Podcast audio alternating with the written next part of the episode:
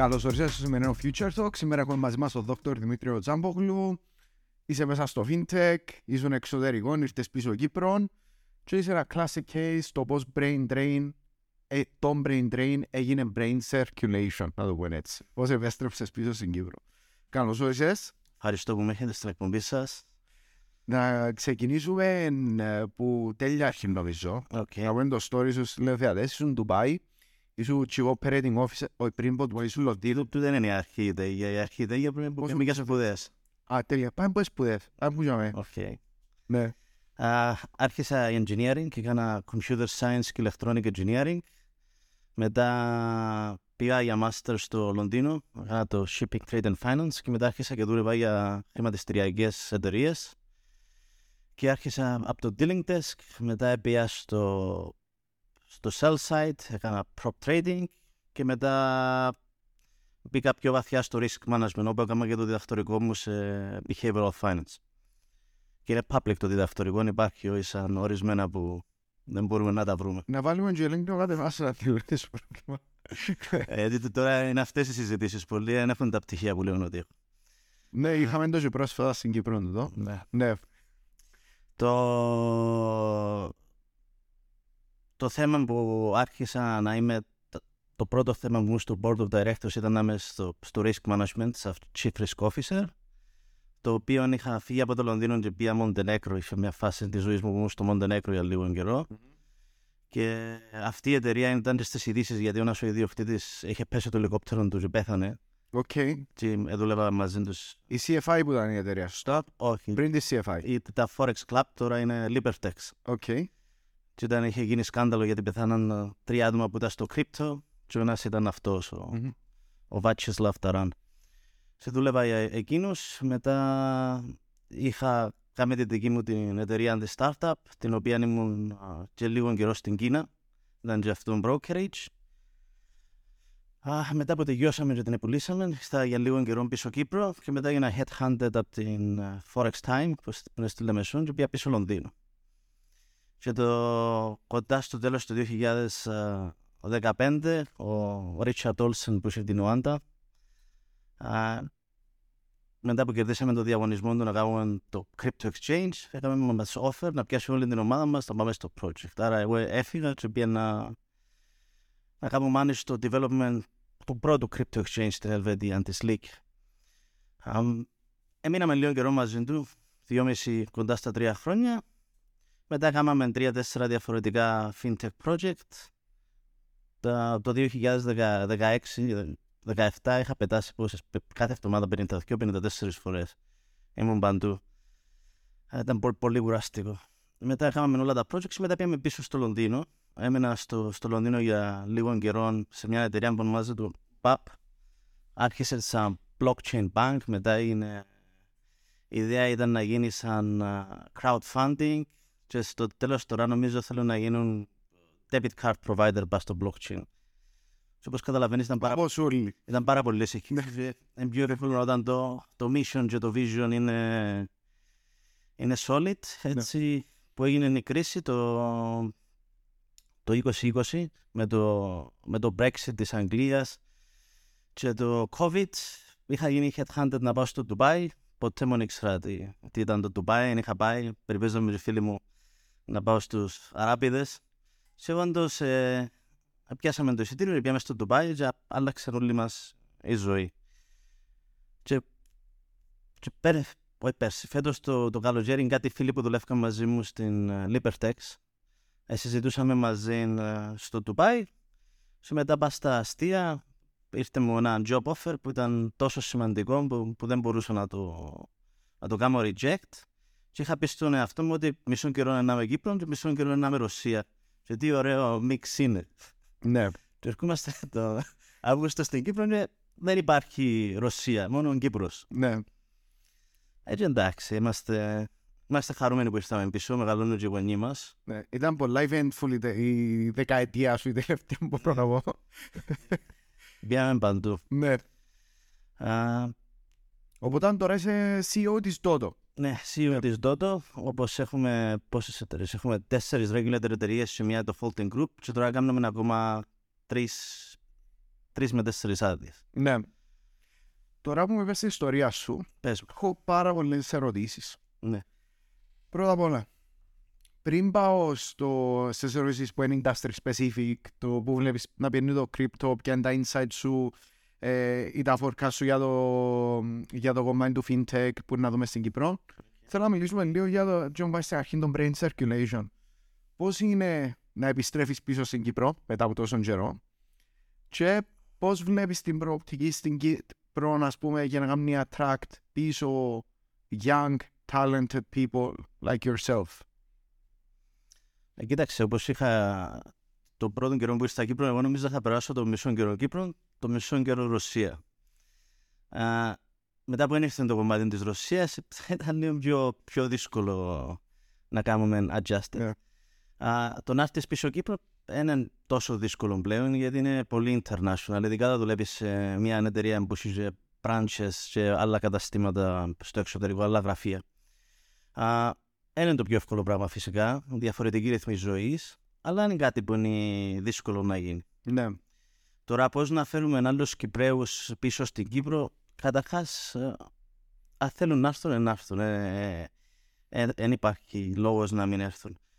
Α, αλλά θα έρθει κάποιος για να κάνει την καριέρα του στην Κύπρο και για να αναδεχθεί στην Κύπρο α, και να αφήσει τι έχει στο εξωτερικό για να έρθει στην Κύπρο, ε, δύσκολο. Γιατί, γιατί επίσης, ε, ώσπου μεγαλώνει στην ηλικία, να είσαι οικογένεια, να είσαι παιδιά, να είσαι διαφορετικούς στόχους, να είσαι μια παρέα προ το εξωτερικό. Άρα δεν μπορεί να φέρει όλον το, το, το περιβάλλον του μαζί του. Ναι. Αν μας βλέπουν άτομα τώρα, που βλέπουμε μας, Ναι. ε, οι οποίοι οι οποίες ε, τελειώνουν το πτυχίο τους, ειδικά σε finance, ε, σε technology related matters, subject, sorry, ε, και σκέφτονται να έρθουν να κάνουν αρχή στην Κύπρο. Δεν σε συμβουλεύεις να έρθουν πίσω στην Κύπρο, να ξεκινήσουν την καριέρα τους, να ξεκινήσουν κάπου αλλού και μετά να επιστρέψουν στην Κύπρο. Εγώ τι θα συμβούλευα. Το, το καλύτερο πράγμα να κάνεις να κάνεις το πτυχίο σου να κάνεις internship το καλοκαίρι. Ναι, Και αν όντως σκέφτεσαι να έρθεις στην Κύπρο, πες είσαι στην Αμερική, καλύτερα να κάνεις έναν internship στην Αμερική το καλοκαίρι και να κάνεις ένα internship στην Κύπρο το, το καλοκαίρι. Και να δεις ποιον από τα δύο σε ενθουσιάζει περισσότερο για να Ναι. μείνεις. Αλλά αν έχεις την επιλογή να δουλέψεις στο, στο, στο εξωτερικό και μετά αν ευελπιστείς να έρθει πίσω Κύπρο, ίσως να είναι ο καλύτερος συνδυασμός. Αν όντως θέλεις να μείνεις στο εξωτερικό, καλύτερα να μην δουλέψεις στην Κύπρο κανένα από το καλοκαίρι, για να δουλέψεις στο εξωτερικό. ναι, Εξαρτάται τι θέλεις, ποια είναι τα δικά σου τα όνειρα στη ζωή. ναι. Και στην Κύπρο, τι πιστεύεις πρέπει να βελτιωθεί για να φέρουμε παραπάνω Δημήτριου, Ζάμπογλου, ας πούμε, να επιστρέψουν πίσω στην Κύπρο; Πώς μπορούμε να καταπολεμήσουμε το, το κομμάτι του brain drain για να κάνουμε attract πίσω το talent μας που φεύγει; Ε, κοί- κοίταξε, το ταλέντο είναι να φεύγεις και να έρχεται. Είναι, είναι κάτι που είναι. Όχι, να έρχεται, να με φεύγει μόνος σου. Πώς μπορούμε να κάνουμε να έρχεται; Εντάξει, τώρα με το, με το ίντερνετ και με το, τα καινούργια τα συστήματα που υπάρχουν σε όλα τα mobile, ε, είναι ανάγκη καν να είσαι στην Κύπρο. Εξαρτάται. Ναι. Η Κύπρο σε μια, φυσικά είναι μια από τις επιλογές, ειδικά αν γεννήθηκε στην Κύπρο. Α, αν είσαι ερευνητής, υπάρχουν πολλά ερευνητικά grant που δοθήκαν στην Κύπρο για, για, για τα άτομα που ασχολούνται στον τομέα της υγείας και της τεχνολογίας. Υπάρχουν. Αλλά τώρα για να έρθει κάποιος πίσω στην Κύπρο πρέπει να υπάρχει κατάλληλη ευκαιρία. Στο δικό μου τον τομέα υπάρχουν πάρα πολλές εταιρείες, ειδικά στη Λεμεσό, που έχουν έρθει πολλά άτομα και από το Λονδίνο και έχουν πάει άτομα και, και στα, να πω στα τέλη του κόσμου, στο, στο Μαρίσιους, σε όλα αυτά τα fancy offshore jurisdictions σαν BVI, Mauritius, Seychelles. Ναι, Δηλαδή μπορεί να κάνουν καιρό εκεί, να κάνουν καιρό στην Κύπρο, εξ- εξαρτάται. Αλλά έχει πολλές εταιρείες στη Λεμεσόν που έχουν γραφεία παντού. Η προηγούμενη μου εταιρεία νομίζω τώρα έχουν 8 licenses. ναι. Και εμείς τώρα να έχουμε, τώρα έχουμε 4, να έχουμε και εμείς 7-8 μέχρι το τέλος του άλλου χρόνου. Ναι. Έκαμες μια πάρα πολλά καλή καριέρα τα τελευταία χρόνια. Εσύ είσαι το κομμάτι του πώς μπορούμε να κάνουμε ένα track talent που ουσιαστικά η Κύπρος υπάρχει ένας ανεπτυσσόμενος τομέας, ειδικά στο κομμάτι του fintech. Υπάρχουν international εταιρείες, ειδικά στη Λεμεσόν. Και αν θέλεις να έρθεις Κύπρο, αν έβρεις κάτι attractive, ε, να έρθεις, Ναι. όπως είπαμε, in a nutshell. Τώρα πάμε στο κομμάτι του, του fintech και του τι γίνεται στην Κύπρο. Είδαμε έναν uprise τα τελευταία χρόνια και μιλούμε μόνο για τις Forex, μιλούμε και για τις εταιρείες που είναι QR uh, bred uh, fintech companies, να πούμε έτσι, ε, που δραστηριοποιούνται στον τομέα του crypto και σε άλλους τομείς. Ε, η μια είναι η εταιρεία που είσαι CEO.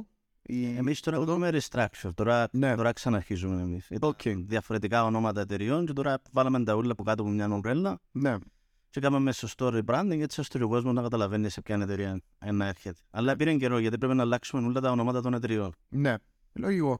Ε, οπότε υπάρχει todo, υπάρχει Exnes, υπάρχει Naga, υπάρχει Toro, υπάρχουν πάρα πολλές fintech companies. Ε, το κομμάτι του fintech στην Κύπρο, σε θέμα regulation, σε θέμα το πώς ανοίγει το industry, τι το κάνει τόσο attractive σε εταιρείες να κάνουν relocate τα με; Επειδή εντάξει, υπάρχει το ρίσκι το κομμάτι, ακούσαμε ότι τώρα έχουμε back and forth με το license της FTX, Ναι. ε, ναι, ε, αλλά, αλλά τι το κάνει attractive και τι εν, πώς βλέπεις το μέλλον του regulation στην Κύπρο στον τομέα του fintech; Να συνεχίσει να είναι attractive destination; Ε, Τώρα υπάρχουν οι νέες άδειες, οι CASP, που είναι από τη ΔΙΑ κεφάλα αγορά. Ναι, Είσαι δώσει λίγες. Σε έναν conference που ήμουν ε, την περασμένη εβδομάδα, είπα μου δώσαν 10. Εγώ νομίζω ότι είχαν δώσει 3. ναι, Αλλά η FTX ήταν μία από τις άδειες που είχαν δώσει και αναγκαστήκαν να κάνουν revoke την άδεια τους, να τους την πάρουν πίσω την άδεια τους. Ε, με αυτή τη νέα την άδεια, φυσικά θα ενεργοποιηθούν πολλές εταιρείες και θα μπουν στο crypto. Και η κεφαλαγορά φυσικά και αυτή θα πρέπει να πιάσει άτομα ή να γίνουν trained άτομα, τις ώστε να καταλαβαίνουν περισσότερο αυτή την τεχνολογία. Όπως και οι ίδιες εταιρείες θα πρέπει να πιάσουν άτομα που, που μπορούν να καταλάβουν πώς γίνονται τα reporting πάνω στο blockchain, που είναι τα transactions και όλα αυτά. Δηλαδή να υπάρχει ένα digital transformation Ναι. και στο regulator αλλά και στις εταιρείες. το να έχεις εταιρείες σαν την eToro ή την ε, Naga, όπως είπες, να αναφέρουμε δύο example, να ενεργοποιούνται στην Κύπρο, είναι πολύ καλό για το, για το νησί μας. Φυσικά, ο, ο regulator μας είναι progressive, που είναι καλό αυτό, και έτσι ώστε να μπορέσει να αφήσει τις εταιρείες να, δραστου, να δραστηριοποιηθούν. ναι, Α, τώρα, τι σημαίνει αυτή η license, αυτή η άδεια που δίνουν ότι αν μπορούν να κάνουν όλα τα operations σαν crypto facilitator, μπορούν να δώσουν να έχεις crypto exchange, η η απάντηση είναι όχι. Α, απλούστατα είναι πιο στο payment τομέα, όπως μπορείς να αλλάξεις τα λεφτά σου από crypto σε, σε χρήματα και το ανάποδο. Αλλά δεν θα μπορείς να πιάσεις leverage position όπως είναι η FTX, δηλαδή να πάρεις Ethereum πέντε φορές το, το deposit. που είσαι Τέλος ρίσκι. Ε, Ναι, Α, στην Κύπρο όμως μιλάμε και για ταλέντα που υπάρχουν πολλά ταλέντα στην Κύπρο. Υπάρχουν δύο-τρεις τομείς στην Κύπρο που είναι πολύ δύσκολο να βρεις ταλέντα. Και Ο ένας ο, ο τομέας είναι το marketing. Σαν, σαν εμείς δυσκολευτήκαμε πάρα, πάρα πολύ να βρούμε το, το head του marketing μας. Οκ. Ακούω συνήθως για developers, εγώ για product managers, για marketing πρώτη φορά ακούω.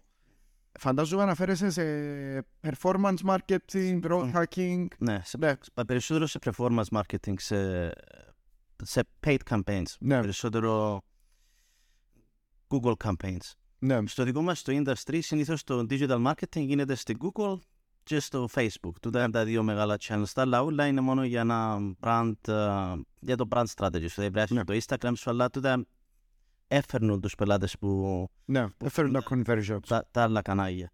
Και για να βρεις κάποιον specialist είναι δύσκολο πολύ στην Κύπρο. Γιατί συνήθως αυτοί οι άνθρωποι ήδη έχουν ήδη καλή δουλειά ή είναι located στην Κύπρο. Ναι, Ε, που αν θες να βρεις έναν καλό δικηγόρο στην Κύπρο, έναν καλό accountant, τούτον είναι εύκολο. Και που, που τη δική μας τη μερία ήταν το, το πιο δύσκολο κεφάλαιο που είχαμε να βρούμε κάποιον που να καταλαβαίνει τι κάνει. ναι, Το πρόβλημα του καλού του marketeer που έρχεται στο interview είναι ότι είναι και καλός salesperson. ναι, Άρα μπορεί να πουλήσει τον εαυτόν του, άρα δεν ξέρεις αν όντως ξέρει marketing ή δεν ξέρει marketing. ναι. Γι' αυτό δημιουργάς έναν, α, έναν job interview που να έχει διαφορετικά βήματα. Θα, και βάλεις το να κάνει assignment, δηλαδή δίνεις του για ασκήσει έτσι ώστε για να δεις αν όντως μπορεί να αποδώσεις σε αυτόν το σημείο που το θες να αποδώσεις. Μμμ.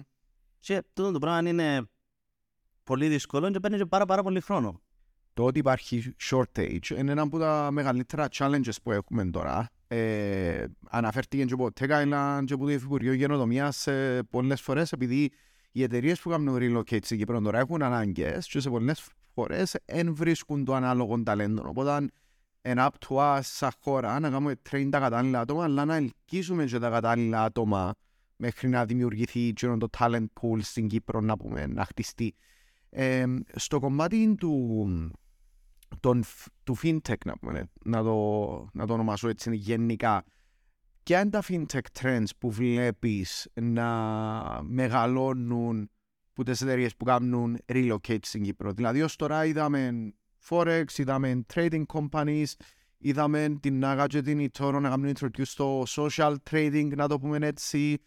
Ε, και άλλα trends βλέπεις να έρχονται τα επόμενα χρόνια. Ναι. Artificial Intelligence, AI, είναι κάτι που θα έρθει, έρθει πολύ έξαλα στη ζωή μας, χωρίς να καταλαβαίνουμε τι γίνεται και πώς ε, αρχίζουμε να το χρησιμοποιούμε αυτά τα νέα ρομπότ που κάνει ο Elon Musk που μπορεί ναι, να, που το OpenAI. μπορεί να το έχει σπίτι να καθαρίζει όπως είδες. Α, α, τα physical τα ρομπότ. Νομίζω μιλάς για τους αλγόριθμους. Ναι. Ναι. Που δι... Όπως βλέπεις υπάρχει αυτόν το, όπως το δίσκο που Ναι. κάτω και καθαρίζει που μόνο του Ναι, και χρειάζεται να το πεις τίποτα. Ζουν είναι η αρχή. ναι. Μετά γίνουν το πράγμα μπορεί να κάνει map όλο το σπίτι σου και ξέρει ακριβώς που... Ναι, ναι, ναι. Πιστεύω τα επόμενα δύο-τρία χρόνια τούτο το πράγμα είναι να έρθει σχεδόν παντού. Ακόμα και η συσκευή που έχεις θα σου κάνει personalized, θα σου βρίσκει τα, τα πράγματα που σε απασχολούν και θα σου δίνει και τα νέα που θέλεις να δεις. Άρα το AI είναι κάτι που δυστυχώς θα μπει στη ζωή μας. Γιατί λέω δυστυχώς, γιατί μετά από λίγα χρόνια ε, πάρα πολλές δουλειές δεν θα χρειάζονται α, οι άνθρωποι να κάνουν αυτές τις δουλειές. Human intervention. Είδαμε το λοιπόν αλγόριθμο του OpenAI που λαντσάρει πριν λίγες εβδομάδες και ήδη αν του πεις πέμω ένα investment strategy να σου προτείνει. Εσύ είναι ένα σωστό, Ναι. αλλά έχει opinion πλέον. Είχαμε συζητήσει με έναν φίλο για τον Elon Musk την περασμένη εβδομάδα και ο, ο φίλος μου του είναι ε, έναν έξυπνο παιδί. Είπε μου ότι ίσως ο Elon Musk να έχει AI και να του λέει ο αλγόριθμος πώς να κάνει τα δικά του decisions. Ίσως για να αυτό που είναι τόσο επιτυχημένος. Ε, Πάντως πιστεύω ότι ζούμε σε simulation. Ε, Και ο Elon Musk μπορεί να συμ- να συμφωνεί μαζί σου. Ας ζούμε, ας ζούμε σε ένα simulation, ας περάσουμε όσο καλά γίνεται, γιατί Πριν γίνουμε respawn. είναι restart. Οκ. ε, So βλέπεις το AI Του να, ε, να γίνεται incorporate και σε εταιρείες όπως τη δική σου. Ναι. Σε σύγκριση ε, με, με έναν κύμα που είδαμε πριν 10 χρόνια νομίζω σε, σε major cities κοντά από χρηματιστήρια που υπήρχε high frequency trading και το high frequency trading βασίζεται πάρα πολλά πάνω σε όχι εξ ολοκλήρου, όχι πάρα πολλά, εξ ολοκλήρου πάνω σε algorithmic trading. Ήταν, ήταν αλγόριθμο και τα decisions. Βλέπεις το τώρα να γίνεται σαν ένα δεύτερο κύμα of high frequency trading σε πιο μεγάλο βαθμό να το πούμε έτσι. Ε, νομίζω αυτές οι 5-10 εταιρείε που έχουν όλο το volume στην Αμερική είναι already stabilized. Είναι, Ναι. Έχουν κάνει και τα λόπι τους, είναι ήδη ε, οργανωμένες με έναν τρόπο έτσι ώστε να μην μπορεί να αφήσουν άλλον participant να μπει σε αυτόν τον τομέα. Αλλά τώρα τι θα έρθει στο, στο μέλλον, εγώ πιστεύω ότι το blockchain technology θα, θα πήγαινε ακόμα πιο, πιο δυνατά Ναι. Ειδικά έχει δημιουργηθεί και το Zook στην Ελβετία που έδωσε μερικά tax benefits για αυτό το operation. Το πρόβλημα είναι το regulation. Βασικά, όπως βλέπεις και στην Αμερική, πολλά από τα μεγάλα crypto exchanges ε, εκλείσαν ή έγιναν merged ή ε, αγοραστήκαν. Και έχει και ορισμένα άλλα projects που είναι under investigation. Ναι. Α, εγώ πιστεύω ακόμα ότι το, το blockchain ακόμα θα έχει άλλο 5 με 10 χρόνια trend. Αλλά στα επόμενα 10 χρόνια να είναι ένα combination. Περισσότερο τεχνολογία, πιστεύω πιο λίγο finance. Ναι. Ε, συμφωνώ πάνω σε αυτό, επειδή το blockchain is much more than crypto. Είναι ε, είναι ένας τρόπος που κάνει τη decentralized infrastructure. Εντάξει, έχει πολύ κόσμο που διαφωνά. Ε, είχε έναν ωραίο ε, opinion piece στη Wall Street Journal, νομίζω έκανε το share ο, ο CEO της Goldman Sachs πρόσφατα, πως το blockchain is more than crypto και πώς μπορεί να χρησιμοποιηθεί. Εντάξει, το, το, ε, θέμα το crypto βέβαια είναι να δούμε έναν κρίσιμο, κρίσιμοι επόμενοι μήνες πιστεύω. Ειδικά με κάτι που γίνεται τώρα κιόλας και in Binance Ναι. που είχαν 3 billion withdrawals αλλά είπαν ότι we are fine. Ε, αν κάνει collapse και in Binance όπως την FTX ε, και αμέν να έχεις full loss of confidence που τους ε, crypto investors. Οπότε πώς θα μπορούσε να κάνεις recover και για το κάνω extend πώς θα επηρέαζε ένα έτσι σενάριο την Κύπρο με, το, με τις fintech που έχουμε στην Κύπρο επειδή we are deeply into crypto με μερικές που είναι τις fintech. Πιστεύω δεν θα υπάρξει πρόβλημα και η Binance να κλείσει πάλι κάποια καινούργια εταιρεία θα παρέχει αυτά τα services. Έχεις οι μεγάλες εταιρείες σαν την Coinbase στην Αμερική, έχεις και την Bitstamp που τώρα έχει σχεδόν μονοπόλη στην Αγγλία, πιστεύω να είναι εντάξει.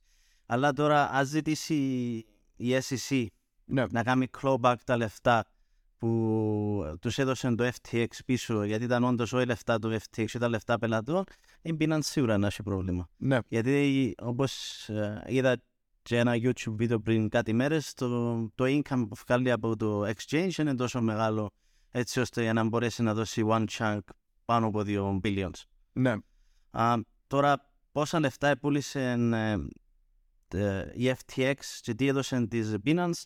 Ε, μερικοί λένε 2,1 billion, μερικοί λένε 2,7 billion, μερικοί λένε πούλησαν τα tokens 500 εκατομμύρια, ε, έμειναν το tokens, δεν ξέρουμε ακόμα ακριβώς τι, τι έγινε. Αλλά τώρα αν η SEC που και στο Mad of Case έκανα clawback ορισμένα από τα λεφτά αναγκάσει το CZ να δώσει πίσω τα λεφτά στην FTX η FTX να τα δώσει πίσω στους investors τότε η Binance και- και- και εκείνη να έχει τεράστιο πρόβλημα. να έχει liquidity problem. Σίγουρα. Ναι. Κλείνοντας, η Κύπρος τώρα γίνεται ένα tech hub. Ε, όπως το ονομάζει το Tech Island, γινόμαστε ένα Tech Island.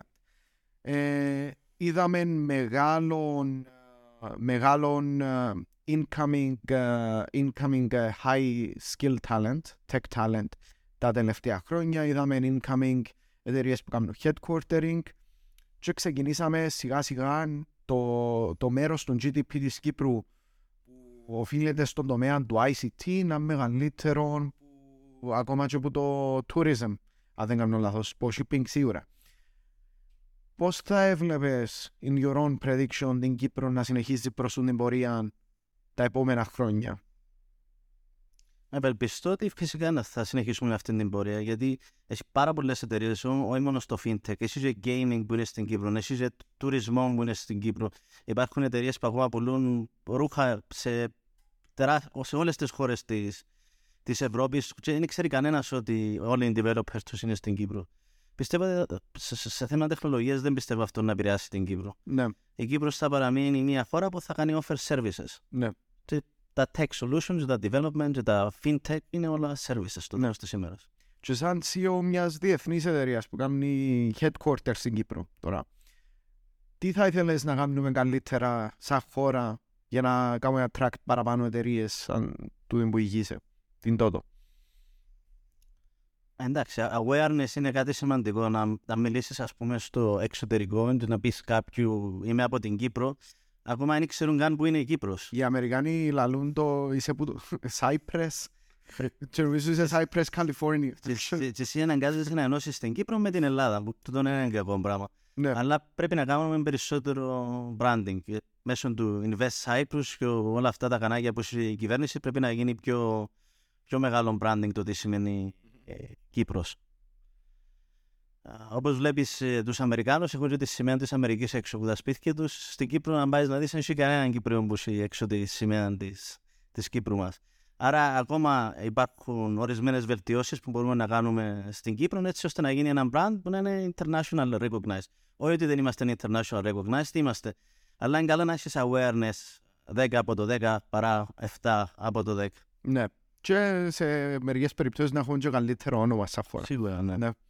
Δημήτρη, thank you που σήμερα μαζί μας. Ευχαριστώ. Ήταν very insightful, open discussion και ελπίζουμε να έκαμε σε encourage παραπάνω νέους και νέες που σκέφτονται να έρθουν πίσω στην Κύπρο ή να ξεκινήσουν την καριέρα του και μετά να έρθουν πίσω στην Κύπρο. Ευχαριστώ και εσάς που παρακολουθήσατε. Θα τα πούμε στο επόμενο επεισόδιο του Future Talks.